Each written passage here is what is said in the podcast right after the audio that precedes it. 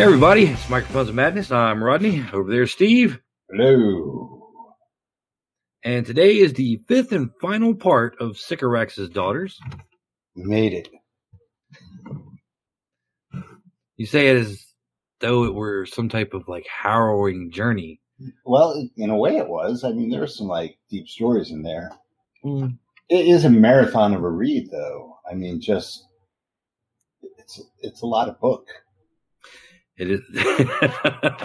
it's a lot of book. It is. I mean, it, I can't remember how much it was it costs online. Mhm. Um, but I mean, if you would just want to go for value, economic value, you can't Yeah, get a this- better deal than this. That's true. This book is well worth the money you pay for it. I mean, it's priced like a, a norm, you know, like a normal ebook, Yeah. and uh, it's like three times as long. We are in the last five stories of the collection. Once again, Yes. no slight to the poets, but we skipped over the poetry Yes. because Once, once again, I'll I'll take the hit. The Armoire by Patricia E. Canterbury. This is the one I was referring to last week when I said that it reminded me a lot of of um, Japanese ghost stories. Mm-hmm. This is the one that I was talking about. Ah, I, can see why you would think so. We have a young lady who is a reporter for like a small town newspaper type of thing. And one of the things she regularly reports on is what is it, monthly? Like Yeah. like craft market type of thing under the old overpass. Yeah, so it's like a like a I guess flea market kind of situation, right? Yeah, yeah, kind of more, Or like a kind of an arts meet. and crafts or swap meet or something like that. Kind of like the, the thing they do in Catonsville where they just close down Frederick Road. Right. I got a community market. Yeah. She goes to cover it and she's looking around at all the various things and she meets a strange old woman who sells potions and charms. But she's like, oh, sorry, I'm not in the market for any potions and charms. So we, we got like a bait and switch right there. right. she shows, shows the, the, our reporter, our intrepid journalist, uh, some old pictures. She notices a man standing off to the side of one group of people in one of the old photos who's a very striking and handsome sort of man. Yeah, it's like a debonair kind of. Uh, Yeah, real suave. yeah. like a like a Billy Dee Williams. Yeah, everything West tries to be, Mm-hmm. never quite achieves. There you go. Five episodes, one Wesley reference. Had to, I had to get it in. No, no, no, no, no. I mentioned Wesley in the second week Okay. because there was a story I recommended for it. Mm. As continue. As our as our hero turns to go, she notices this armoire uh, in a collection. You know, a guy I guess comes by and has furniture to sell at these the swap meet type of thing. Right. And it's a very nice armoire. She's like, you know what? That'd look great my TV in it. It's like a part of an estate sale kind of thing, right? Yeah, they got it from an estate sale, and they're just selling it here at the like swap meet type of thing, just to uh, see if anybody's interested. Yeah, and, and, you know, it, it sounds like it's like a really nice armoire. It catches her eye, and hmm. she's not quite sure if it's gonna go with her current decor. So she wants to sit on it, and it's all all good. Yeah, sure. Take your And- time. And of course, you know it's one of those those strange magical artifact type of things that you get to your car and you're like, you know what? No, I'm I need that. Uh, oh, trust me, you don't have to have a be a strange magical artifact for that to affect you. Half the shit I own is strange magical artifacts. uh, you know, maybe they are. Maybe you're living Friday the Thirteenth, the series. That's right. My Tales from the Yawning Portal is a strange magical artifact. Mm-hmm. There it is. She gets it home, sets it up and everything, and uh, when she buys it, the the guy that tells her is like, hey, you know, they're telling me, you know, we bought it off of this lady. She tells us it's haunted, and people just keep coming out of it. Yeah, so she buys a haunted armoire. Right. But being a modern gal, she doesn't believe in that shit. Right. Exactly. I mean, haunted armoire. What could possibly go wrong? Right. And she gets it home. She gets set up, everything, and suddenly there's a man in her house. Yeah, the, the greatest thing is like uh she's she has her you know she's using it as an entertainment center, so she has her TV mm-hmm. mounted on it or you know sitting on it, and uh she's trying to watch TV and she can't get any of the channels she pays for. Right. she gets like these old old timey black and white shows, Right. Old time, these old black and white movies. and she's like, "Where's the TV guide?" and, but but in- What's in a the- TV guide? Well, in the text, there's like a registered symbol next to TV guide. It's great. Mm-hmm. TV guide are Right. What is a TV guide? Do we even have, is TV guide even published anymore? I think TV Guide is published, um, but it's like a magazine now. I think it's. I haven't looked at one because, you know, its its original function is is useless now. Mm-hmm. Uh, but I think they do like, you know, people type articles on celebrities and shows. Right. But, you know, the good thing about TV Guide was it, it always, it, it had that section in the back that all the movies that were coming on those channels that week were listed and it had a little synopsis of each movie. Right. And you could read the synopsis and go, hey, you know, that might be an interesting movie. I might want to see that. Yes. But for now, uh, well, obviously this woman uh, still gets the TV guide, Right. but but literally she asked for, she asked herself where the TV guide is, and she hears a male voice say, "What's a TV guide?" Right. Which is weird because that can go either way. Right. It could That be, it could be somebody from somebody from the past or somebody from the future. or somebody from the present. the fuck's a TV guide? Our present anyway. It could be like my son going, "Huh." Huh? Because my son doesn't know what a TV guide is. He's 12. He doesn't know Right. what a TV guide. Who's Atari? Oh, my kids know what the fuck Atari is. That's for sure. Mm. So yeah, so He comes out. He comes out of the armoire. He has an offer that she can't refuse, and it's just, it's really. She handles it really. It's really blunt, and very matter of fact, as you said. so yeah, so this is where, like, to me, it reminds me a lot of a Japanese um, ghost story, like from apparitions or something, because it's she's not freaked out. She doesn't panic. She doesn't like go "Oh, g- g- g- g- ghost and and beat it out of the house. She basically um, starts arguing with this ghost. He's like, "Stick with me, and you'll live forever." She's like, "Well, I don't want to." yeah. So uh, anything, really anything beyond this point gives away the end of the story. hmm But yeah, it's like a back and forth conversation with the ghost. Yeah. And she half doesn't really believe it's a ghost. She thinks it's, it's a little, um, you know, She's, she's lucid dreaming or something. yeah, she's got like that. It's more gravy than the grave attitude. right, and and she's just playing along with it. And then we get this like she there's this like twist at the end. But that now the guy who comes out of the armoire Mm-hmm. is her like ideal man. Um, Just so happens to be Yeah. But I mean, she goes, I've always been a sucker for men with Sam Elliott mustaches. it's a very clever story. Oh, absolutely. Very clever story and, and, and really a lot of fun. Just, the, just the fact that, you know, the, the temptation is made and she's like, yeah, I don't want to do that. Yeah, it's it's really like a story like this is really up my my alley these Mhm. days. This is like the kind of thing I enjoy. I really enjoyed apparitions. I really enjoyed that story a lot, just because it, it was um, not that if I ever saw a ghost, I would be as cool, calm, and collected as that. Right. But I like to see, I like the that that possibility exists where the supernatural is just like something that happens. Right. Right. And it's it's not that big a deal.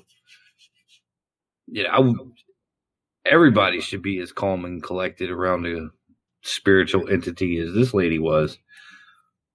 And it, it kind of it kind of added a little air of humor Yeah. to to the to the book that uh, a lot of a lot of these types of dark fiction and horror anthologies, you know, kind of shy away from. Everything's got to be you know on point, intense.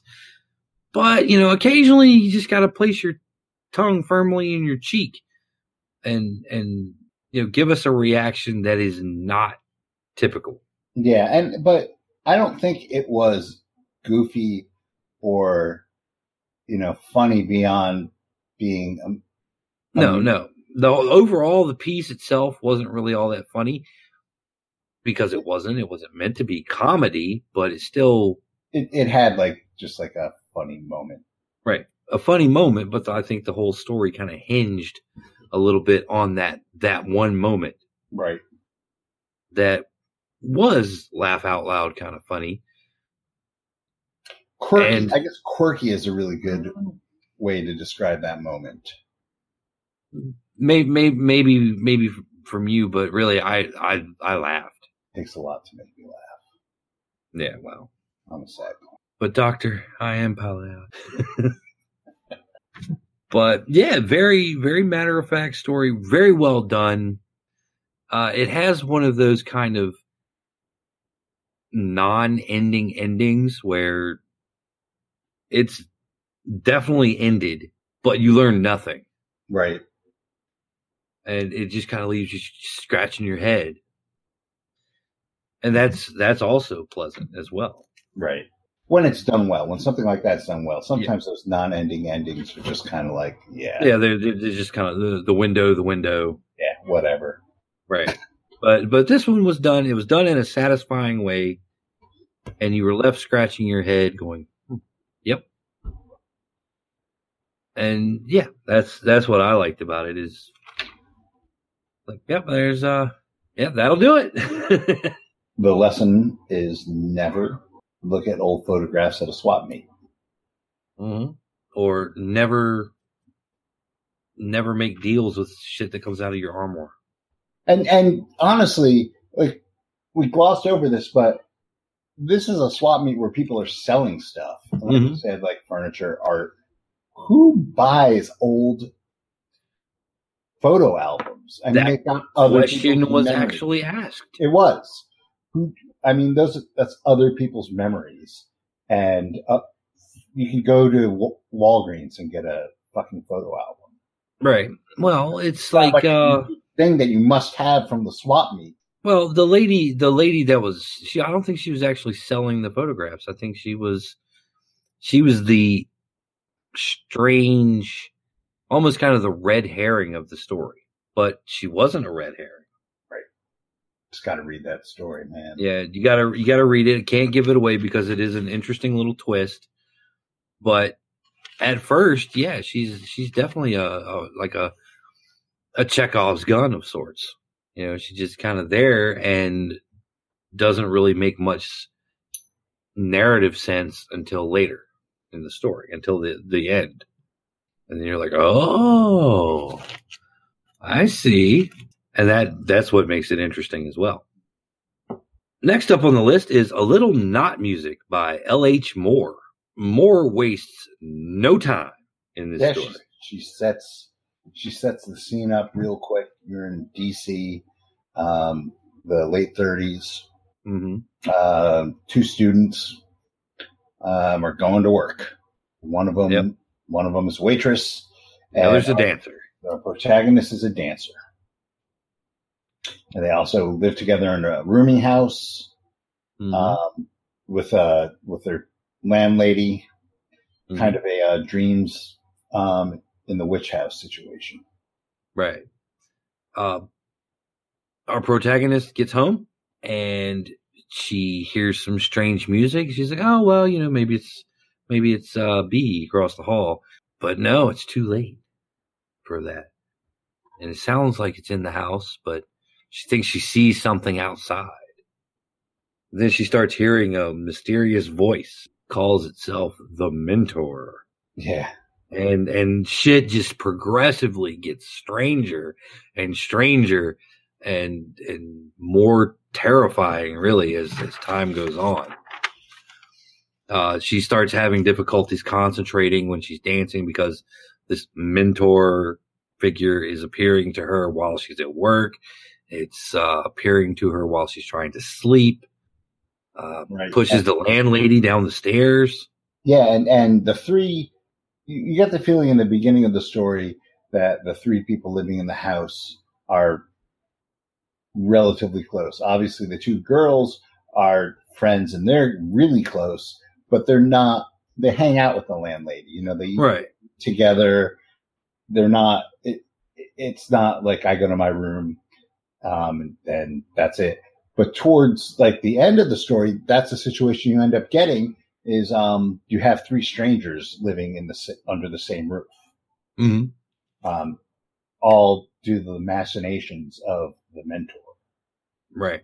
Yeah, and then we just things. And it turns out the mentor is also talking to her friend, and it's you. You really can't spoil it because the the the climax of the story is is rather horrifying in itself. It is. And then you get the big twist reveal, which is just absolutely classic. Right. Um, almost that once again a, a, Tales from the Crypt type of thing, or EC Comics or something like that. Yeah. And and you have that that kind of twist, and yeah, it just whoa, you know, just kind of at the it, end. Yeah, in a way, I mean, it's like um, these these women are being gaslit by this mentor. Mm-hmm. Um, you know, he's constantly doing little things like pay attention and uh, right. play, playing music and, like you said, appearing um, at odd times. And they they you know, progressively start to detach themselves from their lives and from each other. Right. As but, as this mentor is forcing himself more and more into their center of awareness. Right. And yeah, and yeah, I love the way that Moore structures this in in this progressive, more and more strange type of situation. Right. But you know, like it, it, really reminded me a lot of the effects of um, like uh, well, you know, mental illness like addiction or depression, and mm. how it eats at you, and how you end up isolating yourself from your life like that, and uh, snapping at the people you care about, and uh, basically, you know, not only screwing up your own existence, but the existence of those around you who who you know you care about and who care about you. Yeah. yeah. And just how really like fragile our our uh just reality is and just like a little because there's no physical contact. It's not like um she's beaten beaten or or you know held against her will or anything like that. It's just like little shifts mm-hmm. um, in in attitude and perspective that can just like send you down that spiral and, and you know isolate you. And you could like like in the in the book, you could live in the same house with people and and be completely isolated. Mm-hmm. It's true. It's true. And yeah, it's like anything that breaks the routine. You get you you get yourself into this pattern. And you know, this is my life. I do A, B, C, D, and then something comes along and just pushes something just out of line. And it's, it's not even a, a huge push. And, and the, the mentors activities are not really this huge push, but it just starts snowballing. Right. Except for the huge push of, of the landlady down the stairs. Well, yeah, that's true. but um, but yeah, you're right. It's like little things. It's like the music being played, you know, that Not being able to sleep. right, and just like little things that add up and and just isolate you and cause cause you and the people around you to like misery. Yep. It's um very very clever. You know, it's like rare that a story um makes you like go that deep in thinking. Usually, you know, read it and oh, this was clever. That was that was good. Blah blah blah. But I mean, sometimes you know they, they strike home like that, Mhm. and you get to get to have a nice little bit of introspection. Absolutely. A little bit of introspection. And also there's that the parallel because one of the things that the mentor is doing is making them not sleep. Yeah, And when you don't sleep, your your brain just goes into overdrive and you know, people I've known people who have have had chronic insomnia and things like this in so many days. Yeah, you they you start getting a little delirious. You know, a couple of days you're a little loopy, kind of silly, you know, but three, four, five days, something like that, you know, you just, "Mm, I want to sleep. and get downright irritable. Right, downright irritable.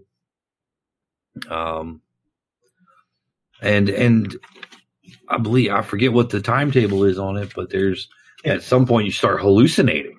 Yeah. Oh, I thought you meant the story because in the story, Well, yeah, not that long of a timetable for what. Right. yeah, not not too long. You know, there wasn't a whole lot of time passed in the story, but yeah, that just just insomnia. The the fact that the mentor is not letting letting our characters sleep Right. is screwing up with their their their rhythms and their cycles and and their routines Yeah. and it just all beautifully culminates into uh, a really interesting dream sequence hmm um, and then that punchline there at the end Yeah. and and there's no better there's no other way to describe it other than a punchline because it does it just comes out and just smacks you right across the face it's like Yeah, but it's not like a funny haha. no it's not like a funny Yeah. haha punchline It's more like a uh, jab to the to the throat. Well, remember, it's like we, when we were talking about Clark Ashton Smith, and I had mentioned that the the def, the line between horror and comedy is very thin. And when I was reading this, I was reading this and seeing, you know, the the comedic storytelling being used to give us a horror story Mhm. because our expectation ended up being subverted a little bit. Right. And the same thing with uh with the armoire is that our expectations were subverted a little bit. Yeah. So so you have that that technique being used in horror rather than in a to elicit a kind of a Ugh, rather than a ha ha. Right. I know that was ha ha. It, it is almost like the the last thing is it's almost like a really really bad dad joke. Mhm.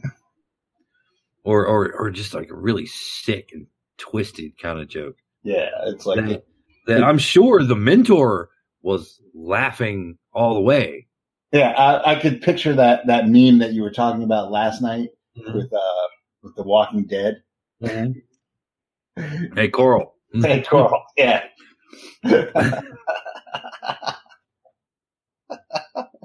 oh yeah. That sort of thing. But yeah, that's that's what makes this what makes literature such a great art form. Uh, third on the list is the Makana Keel by L. Penelope. Yes. Now this is a odd and creepy little story. Yeah. This is. Uh, it's. So you have like this this girl who's born to uh older I, I guess older parents who I think I get kind of get the feeling that like they realized they had a kid and then kind of thought better of it. hmm Or or they had a child because that was what they were expected to do. And okay, the child is now old enough to somewhat fend for itself, and we're going to continue our individual existences. Yeah, so this is like so basically th- this this child um Akasha she is abandoned by her family while still living with them. Mm-hmm. And Talk about being isolated yeah, with with and and at a at a really young age, so that it, affects her to the point where she is like just a super introvert. Mhm. Uh, she goes to school and she blends in. No one talks to her. No one even, basically, no one acknowledges her existence. right. Um, she, it, it's mentioned that, uh, she, she's black and, and her parents live in a very white, uh, neighborhood. And the only other, uh, person of color at their school is a Chinese boy who's Mhm. also, um, ignored pretty much. Mm-hmm. Um, but I don't think to the same, I don't think it's part of his like being. I don't get that feeling. Mhm. Like with her, her isolation and her like just being a wallflower is just part of her identity. Right. She's essentially invisible. Yes. I mean, she lives in a, in a old house with no neighbors. Um, yeah, I mean, there's, it says here, there were no neighbors, no playmates. The house's solitary beauty was rivaled only by its remoteness. Mhm. So, I mean, she's definitely alone. Yeah. And even at school, she's alone. She's alone in a crowd of people. Right. And one night, she is visited by a creature. Yeah, like some entity, which is the Mancana Keel. Mm-hmm. Which is um, kind of like a shadow person of sorts. Yeah, it's like it's hard to really define what it is, but it comes to her at night. Um, it it wants to make her its apprentice, Mm-hmm. teach her the ways of the Mancana Keel. Right. Which is a singular being that refers to itself in plural. Yes, and um, this thing, its purpose is to create nightmares so it can eat them. Mm-hmm. So it it it basically goes around scaring kids and then uh, feeding on the the, the results. Right. Right.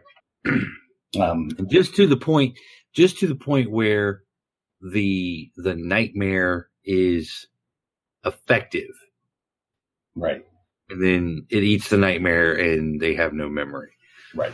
Um, which is and- which is inter- which is an interesting take on the type of boogeyman kind of monster. right, and it, it makes the nightmares out of shadows. Mm-hmm. It makes So them out of shadows. So it, it basically it eats shadows, but it has to flavor the shadows with your fear first. Mm-hmm. yes. It's not a very pleasant creature. And the Mancana Keel has taught Akasha how to capture shadows and weave them into these nightmares. Right. Because of course she says yes, because like she has no friends. Right. And hey, this is kind of cool. Right. Now, um, her, not, well, I was going to say her buddy, but, uh, the other loner in the school, Norman Chang, is also approached, uh, by this being and Mhm. offered the same deal. But, uh, I guess he's just too smart for that shit because he just said no. Mhm. which is why I want to say that his isolation is is like different from hers, Right. or he, he doesn't mind it. He doesn't mind it or, or some- something, something- in his dip, disposition. Yeah, but he doesn't yeah. want to become its apprentice. Right. But Akasha is like enthralled with the idea of what she's learned to do. Right. and she creates from shadows something that's not supposed to be a nightmare. Right. She she wanted to branch out Mm-hmm. and and do Test the limits of her Yeah. new abilities. do good with it. Mhm. Maybe she wanted to make an imaginary friend or whatever. Right. And so she creates a doppelganger of herself completely by accident. Right. And and it's kind of like a at this point you get into like a, a weird cross between uh the Sorcerer's Apprentice, Mm-hmm. where, you know, you, you fuck with magic that you don't know enough about, so it like explodes on you. Right. And um like the old changeling stories, Mm-hmm. um, where people are replaced by fairies. Oh yeah. Because this doppelganger that she creates um, takes over her life. Oh yeah, and it it it has it does definitely have that kind of fairy story kind of feel to it. And yeah, the doppelganger essentially is is Akasha as maybe she idealizes herself to be. It's, Or- an, or- it's an Akasha that is uh, accomplishes all the things that maybe she didn't know she wanted. She runs track. Um, She is, you know, in the popular club. Um, she she gets good grades and is called on in class, and you Mhm. know, and noticed her parents notice her. Yeah, and and you get the feeling that the doppelganger is living her life better than she ever could, Right. It's uh which is Akasha 2.0. it's got to suck. Oh yeah, because because she's right there beside it the whole time, and nobody even sees her. Yeah, and well, no one ever had, but now they they they can't. Right. Because she's like kind of obscured by this this doppelganger. Yeah, I mean, it's like such a great concept that Mhm. you create your own replacement, Right. And And and are forced to watch in horror as it as it leads a better life than you ever will. mhm. but in in in kind of subverting the the usual trope, the Akasha 2.0 is not malicious about it. No, no, no, like, no. no, I'm here to replace you. No, she just kind of she just kind of does it. Yeah. And and the the really interesting thing is is that this doppelganger cannot speak, and yet it can ace an oral French examination hmm without saying a word. Yeah, so It's like it's like A- Akasha has created the most interesting girl in the world. so that's the premise. If you go beyond that, it's another one of those we will we're gonna spoil the story. Mm-hmm. Um, unfortunately, Right.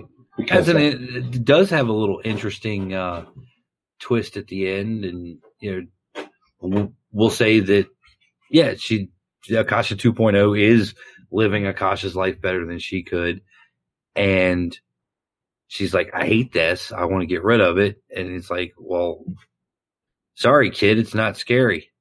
yeah, so yeah, the, the, the boogeyman thing yeah, uh, that's great. Help her out, and it's not because um it it Yeah, it's not out of it's off at spite, because she went off on her own. I don't think it really cares. right? Um, it's because it doesn't taste good. It's not a nightmare. Right. It's not a nightmare. I, I can't eat that. I can't eat that. It's it's it's pork. It's not kosher.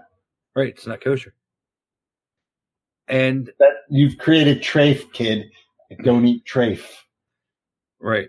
And really the the thing about the Mancana keel as a creature is that you really do have you know this this sort of creature that is ambivalent toward humans. Yeah. You know, we we talk about that a lot and we we poke fun of it a lot when we're talking about like Lovecraftian stuff. Well, because you know, because the ambivalent gods don't really seem all that ambivalent. know, they're evil fucks. The Mancana Keel is truly ambivalent. It's Right. I'd love You to know, help. it only was there to eat. Yeah. And sorry, kid, you know, there was no malice or anything to it. It's just like that's how the ball bounces. Yeah. Which is And, and how- we get a little bit of a surprise at the end, which is really nice. yeah. I mean, it's got a nice, cool twist ending. hmm Um, but how does a cosmic being that wants to enslave uh, the human race. How is that ambivalent at all? It's it's not. it's not. Oh, there you go. Right. You know, it's an ambivalent being does not get pissed off when you walk into its house. Right. You know, and ambivalent beings definitely do not try to conquer the world. Right. The Moncana Keel, on the other hand, is truly ambivalent. It just kind of exists. It's like, to get its grub. hey, you're kind of cool. You want to learn how to uh, make my food for me? Right. because there's really, I mean, you know, we have we have um, parts of the story where the Moncana Keel is perfectly capable of creating the nightmares itself and then eating them. Yeah, so I'm wondering if um it, it's looking to maybe create another one. So maybe the Moncana Keel's lonely, or and and wants companionship. Maybe it's getting ready to move on and needs another entity to take its place. And you just you don't know, but, you don't know it, but because it's, it's not relevant to the story. So right. But you know, it kind of makes you, kind of makes you wonder, which is, which is the definition of a good supernatural entity, is one that just really kind of makes you wonder what it's all about.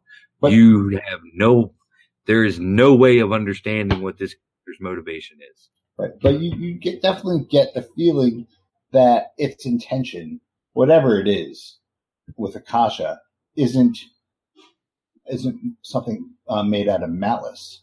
No. it's it's not trying to trick her into becoming evil or something like that. It, it's just you know whatever its motivation is, it's a neutral motivation.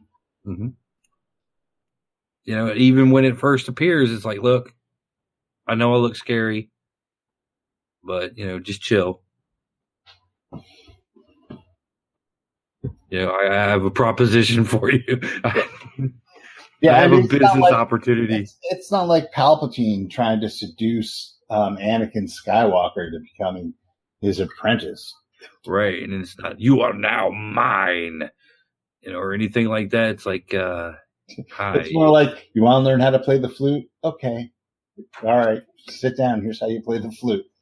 Here's how you play the flute, kid. Maybe it's just kind of drawn to that sort of isolation. Yeah. It, I, I'm, I kind of get the feeling that that's what it is.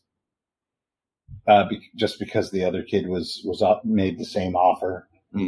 Well, we also find out that, um, what was the little boy's name? Uh, Chang. Chang. Yeah. It was like, um, Michael Chang or Young, young Mr. Chang, um, actually is a Norman. Norman. Norman Chang is a, he's a dreamer. He's got, uh, psychic powers. Slightly psychic powers. Yes. So that could be what really, maybe it's the psychic powers is what is keeps him isolated. Yeah, could be, but there's no indication that she had any psychic powers. Right. So maybe it's her just, you know, her isolation, her invisibility that draw drew the Moncana Keel forth. And for Norman, it was his you know, psychic ability. True. Or, you know, it could be like, like, uh, just no matter how you get to that, that stage of loner, um, Mhm. whatever gets you their psychic ability or just upbringing, Or it doesn't really matter to the, to or the- maybe the Moncana Keel is like Zordon. Bring me isolated teenagers. yeah, pretending to be like overfed. Mighty Morphin Power Rangers. So yeah, that was a you know, just a really great, strange, almost kind of fairy tale kind of story. Yeah. Next we have Mama. Mama by A.D. Koboah. Wow. Yeah, that one that story. That story is a bit of a gut punch. Yeah, this is um not a huge amount of of a supernatural element in the story. You get a little bit, Mm-hmm. um, but really the story is just the the story of a woman who's abducted from Africa uh, um, and sold into slavery, Mm-hmm. and just her journey. and, her journey and the things that happened to her, and and it totally sucks. yeah, And not the story. The story's a good story. yeah, it's well written. It's uh, well paced. very very uh atmospheric yeah. As we get this this woman's perspectives over the years this this story for as short as it is literally spans decades of the character's life Yeah. and you know we hear about her treatment on the ship Ugh. and her treatment at the first plantation and how how it's like she meets a spirit entity that says you know hey do what you know talk to this woman and you'll be okay Right.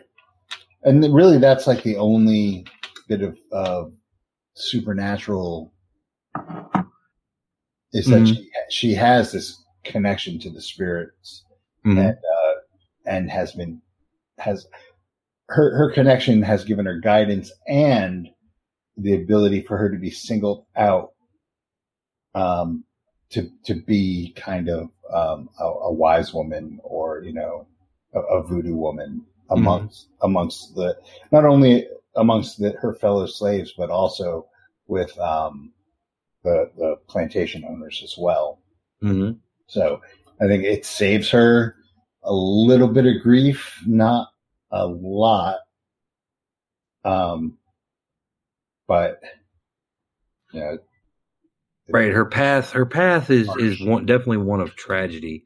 And yeah the real world horror really overshadows the uh the supernatural elements going on in this story. Yeah, I mean, just like impossible choices she's forced to make. Really don't want to get into the details of it. Mm-hmm.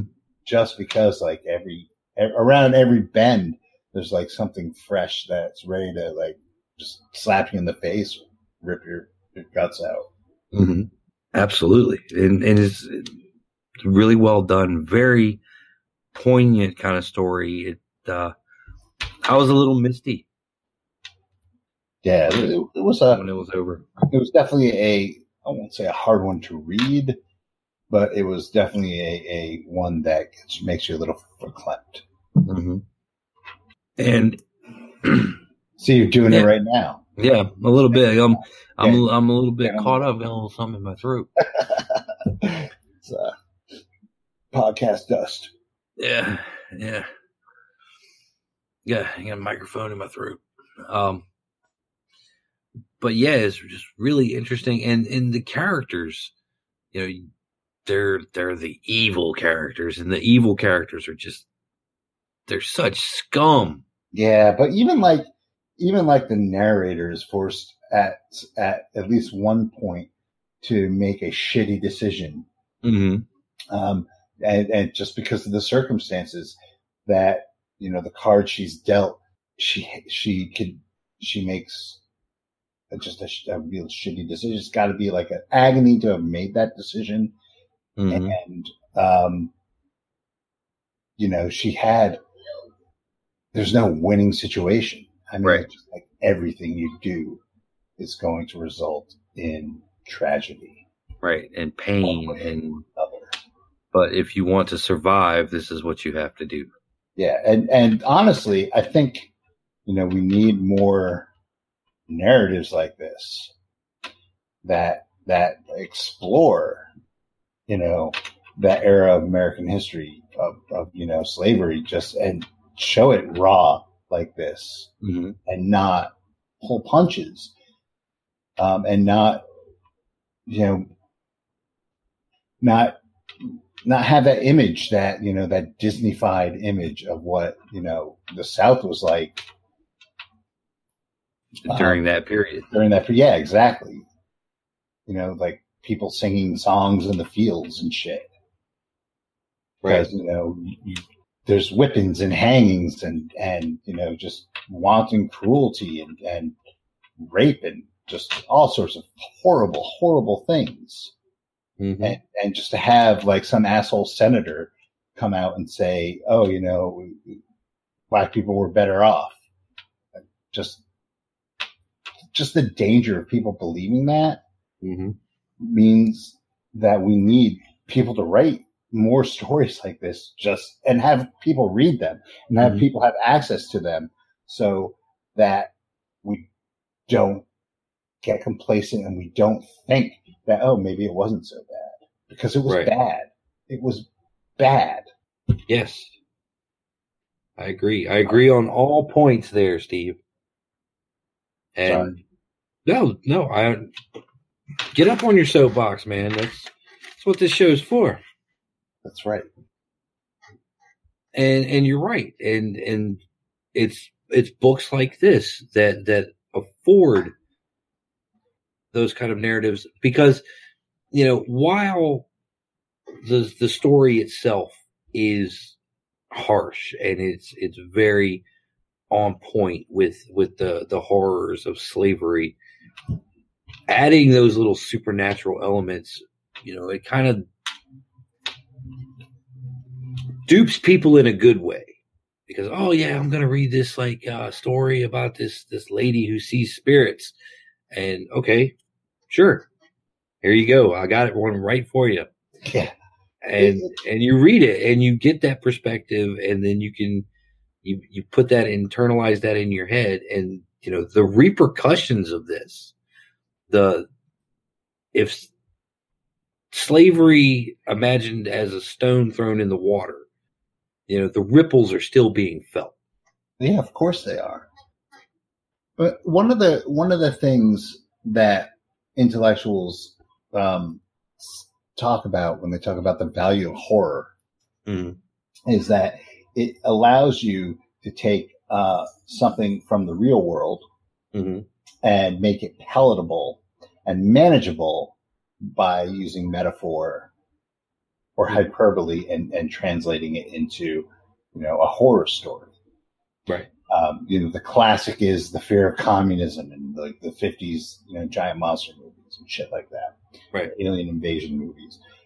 And, uh, well, that's kind of trite, that example, but I do agree that a good horror story, um, can, um, cha- allow you to cope better with real world issues get out or, or at least, yeah, yeah, or, or at least uh, help you wrap your head around them and Mhm. understand them.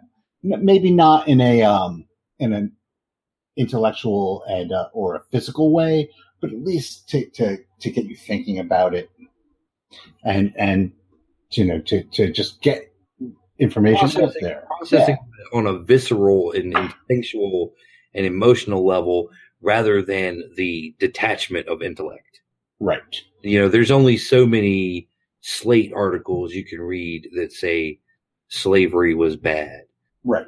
you know, but when you have a story like Mama, where everything is described in such atmospheric and, and, and vivid detail.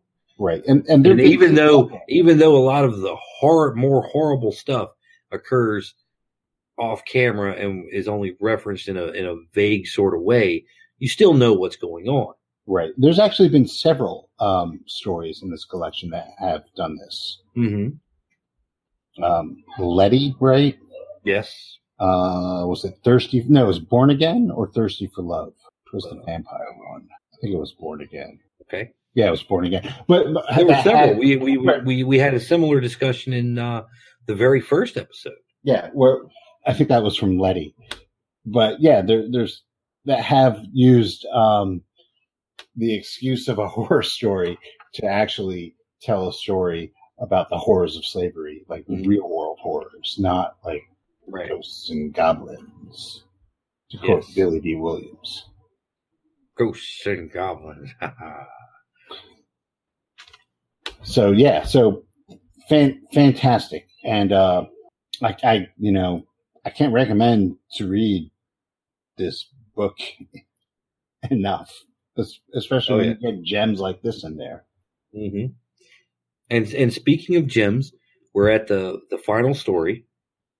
Uh, to give her whatsoever she would ask by R.J. Joseph. This is definitely a dark fairy tale. Yeah, Um, you know, with that, be careful what you wish for. This was the perfect story to close this book. Right. And I'm going to slightly spoil the end just for the, the discussion of the, the, in the end posts of the book. Um, we had the first story where we were taken into the woods and, and we actually, you know, the physical movement into the woods to meet the, the creature that lived there. Right. And at the end of this story, we're pulled out away from this world. Uh, very clever.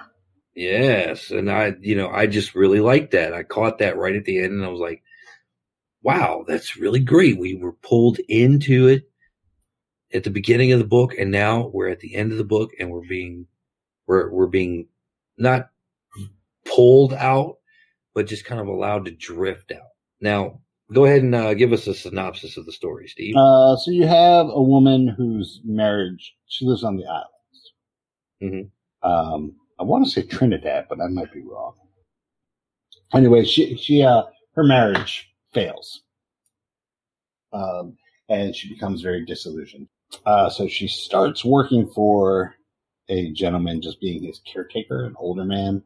hmm And one night she's going to work and she is, I guess, accosted by a, a ball lightning. And, uh, when she gets to her job, it doesn't harm her or anything, but when she gets to her job, um, she's informed that she, that, no, they hear a baby crying outside hmm and, uh, she's informed not to, not to let, not to go to the door because it is a soucouyant hmm which is I looked it up, which is a blood sucking hag from the Caribbean. hmm Um, so Just trying to lure you outside. It'll drain you dry. right, but she also finds out that you can uh, trick the hag hmm into granting wishes for you if you steal its skin. Which are usually kept down by the river.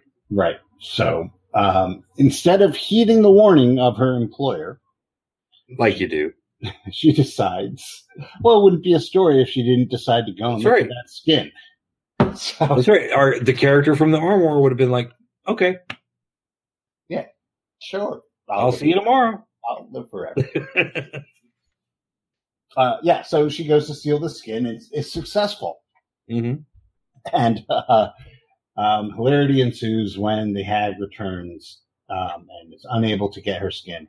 So they cut a deal, and what she wants is a baby. hmm uh, because that's the one thing she was never able to get. And her husband, her ex husband, visits her that night and they conceive a baby, hmm only to find out later that her uh, husband, who was missing, was actually his corpse was found like two weeks ago. Right. He, So, died, he went missing like a year ago. yeah, so he's been dead for a while. Right. He was like a sailor, worked worked offshore in some capacity, and he went missing. So So she apparently did not know this. she didn't know this, and uh, she isn't really, she doesn't really care.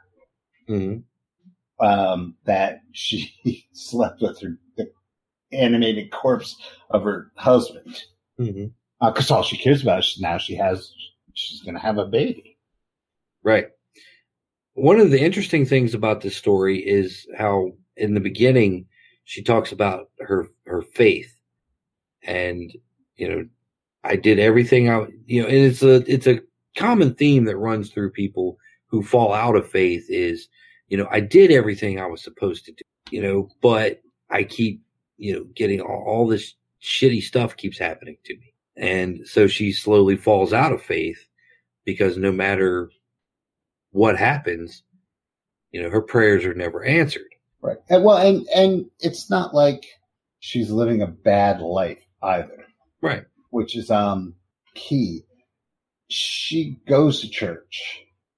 You know, she she does what she's supposed to do, Mm-hmm.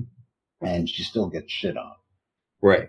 because life you- life just hands her hands her you know a bad hand, right. Well, that, it's that's that classic.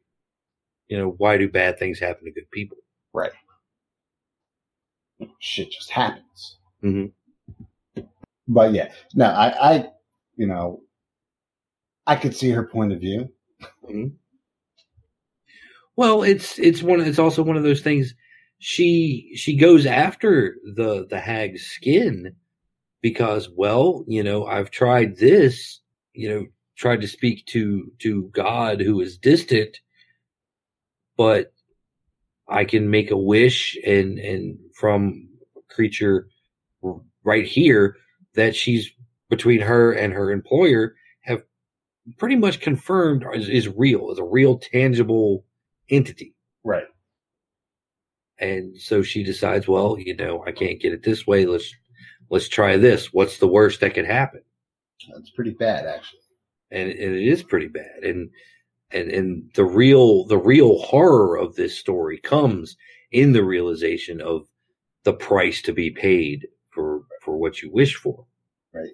And it is a price that uh, her employer warns her about. Right. You know, it's like it's just like every D and D player knows that. Uh, yeah, don't uh, don't ever use the wish spell. Yeah, because you're. It's uh, it's best put. I don't know if you watch Adventure Time, but uh, Prismo from Adventure Time Mm-hmm. is a wish granter, and he he says, "Yeah, you know, it's kind of a monkey's paw thing. Be very careful how you word it." Right. Exactly.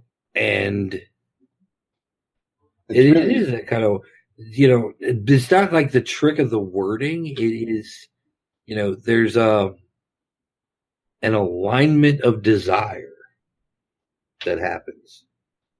Yes, the the the way I mean, I want to get pregnant or I want to have a baby. I can't remember exactly what it was she wished for, but it was very I want a baby. it was specific, Mhm. but it left a lot of room for um, shit to happen. Mhm.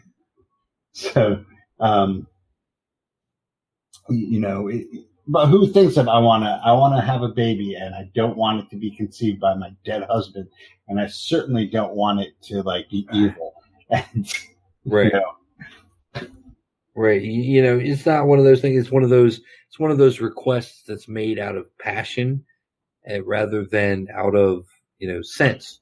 right. And and most of these types of deals are done out of out of passion rather than sense.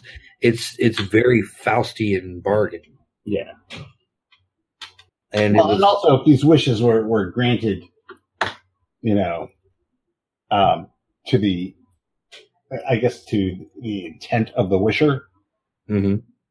you know they wouldn't make for interesting stories. This is true this is true be a rather boring story if uh the wishes were phrased in such a way where you know the protagonist got exactly what they want Right. Well, think of the monkey's paw. The monkey's Oh, paw was like, it was just like, you know, I mean, that's Yeah. like the original story about that. mm-hmm. And, you know, if that's, if that was like, okay, I want, what was it? The first thing we want? Um, money. And it came from the life insurance settlement from her son dying in the factory. something like that yeah we might have to do a st- an episode on the monkey's paw And then, you know, the second one was, I wish my son were alive again. Right. so yeah, okay, zombie son. Right. Right. And and yeah. But where the horror comes in in this story is is the alignment of desires. And I thought that was a neat little twist Yeah. in the end and we can't spoil it for you because you really need to go out and get this book. Well, like when the wishy becomes the tool of the wisher, Mhm. or, or the wish granter. Right. The wish granter is becomes a the the person who wants to wish becomes like a pawn. Of, of right. The person granting the wish. Right. It's kind of like the, the genie who Mhm. tricks you into wishing it free. Right. And then it puts you in the bottle. Right. Exactly. Yeah, so this is the final episode, and we'll say it. We've said it at the end of every episode. You need to go out and buy this book. Yeah, you really do. And and even I mean, just for the sheer fact, A, that all the stories are great. B, we didn't even cover the poetry. There are So- 14 poems in this book. Yeah, so you got to go out and read these poems because we didn't, hmm but not for you. Right. So I mean, you're missing a bunch of the book just by listening to this. You might be listening and going, "Oh, well, why bother?" Because like these guys did everything. We didn't. We didn't cover everything. We didn't cover the ends of any of these stories. Yes. So there's plenty there. Uh, there's a little something for every taste in this book. Uh, we read it cover to cover. Yeah. But really, you don't have to do it that way. No, it's an anthology. I mean, can It's an anthology, and it's and even though the first story and the last story are bookends uh, for for a complete, you know, front of the book to back of the book journey, you can open up the book. Just take the book, open it up to any story, and yeah, you're gonna you're gonna have a good time. So yeah, so our hats are off to uh, Kinitra Brooks, uh, PhD, Linda D. Addison, and Susana Morris, PhD, uh, for putting together such a great book. Absolutely, absolutely, and can't wait for a follow up. Yeah, you know, we review a lot of anthologies. Occasionally, we come across one that deserves a sequel. This is one that deserves a second in the series. There needs to be a Sycorax's Daughters too. the Insycoraxing. Right. Check it out next week. We'll be talking Panther's Rage. Until then, keep 30 luck points. Ciao, Bell.